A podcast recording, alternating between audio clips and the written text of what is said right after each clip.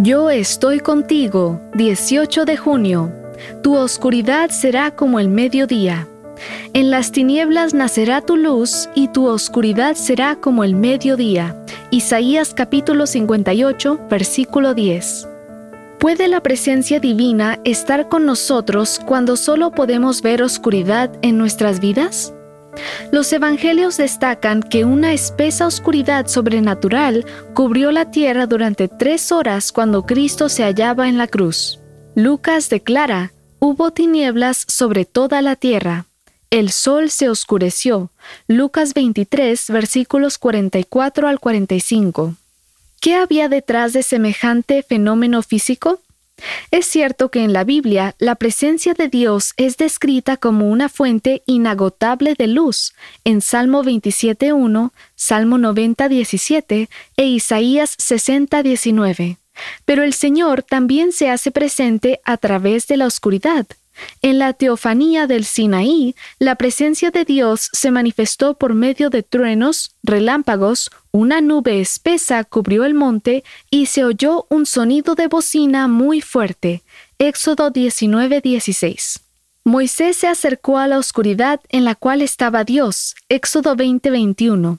David describió al Señor como el que cabalga sobre un querubín y voló y voló sobre las alas del viento. Se envolvió en un cerco de oscuridad. Segunda de Samuel 22, 11 y 12.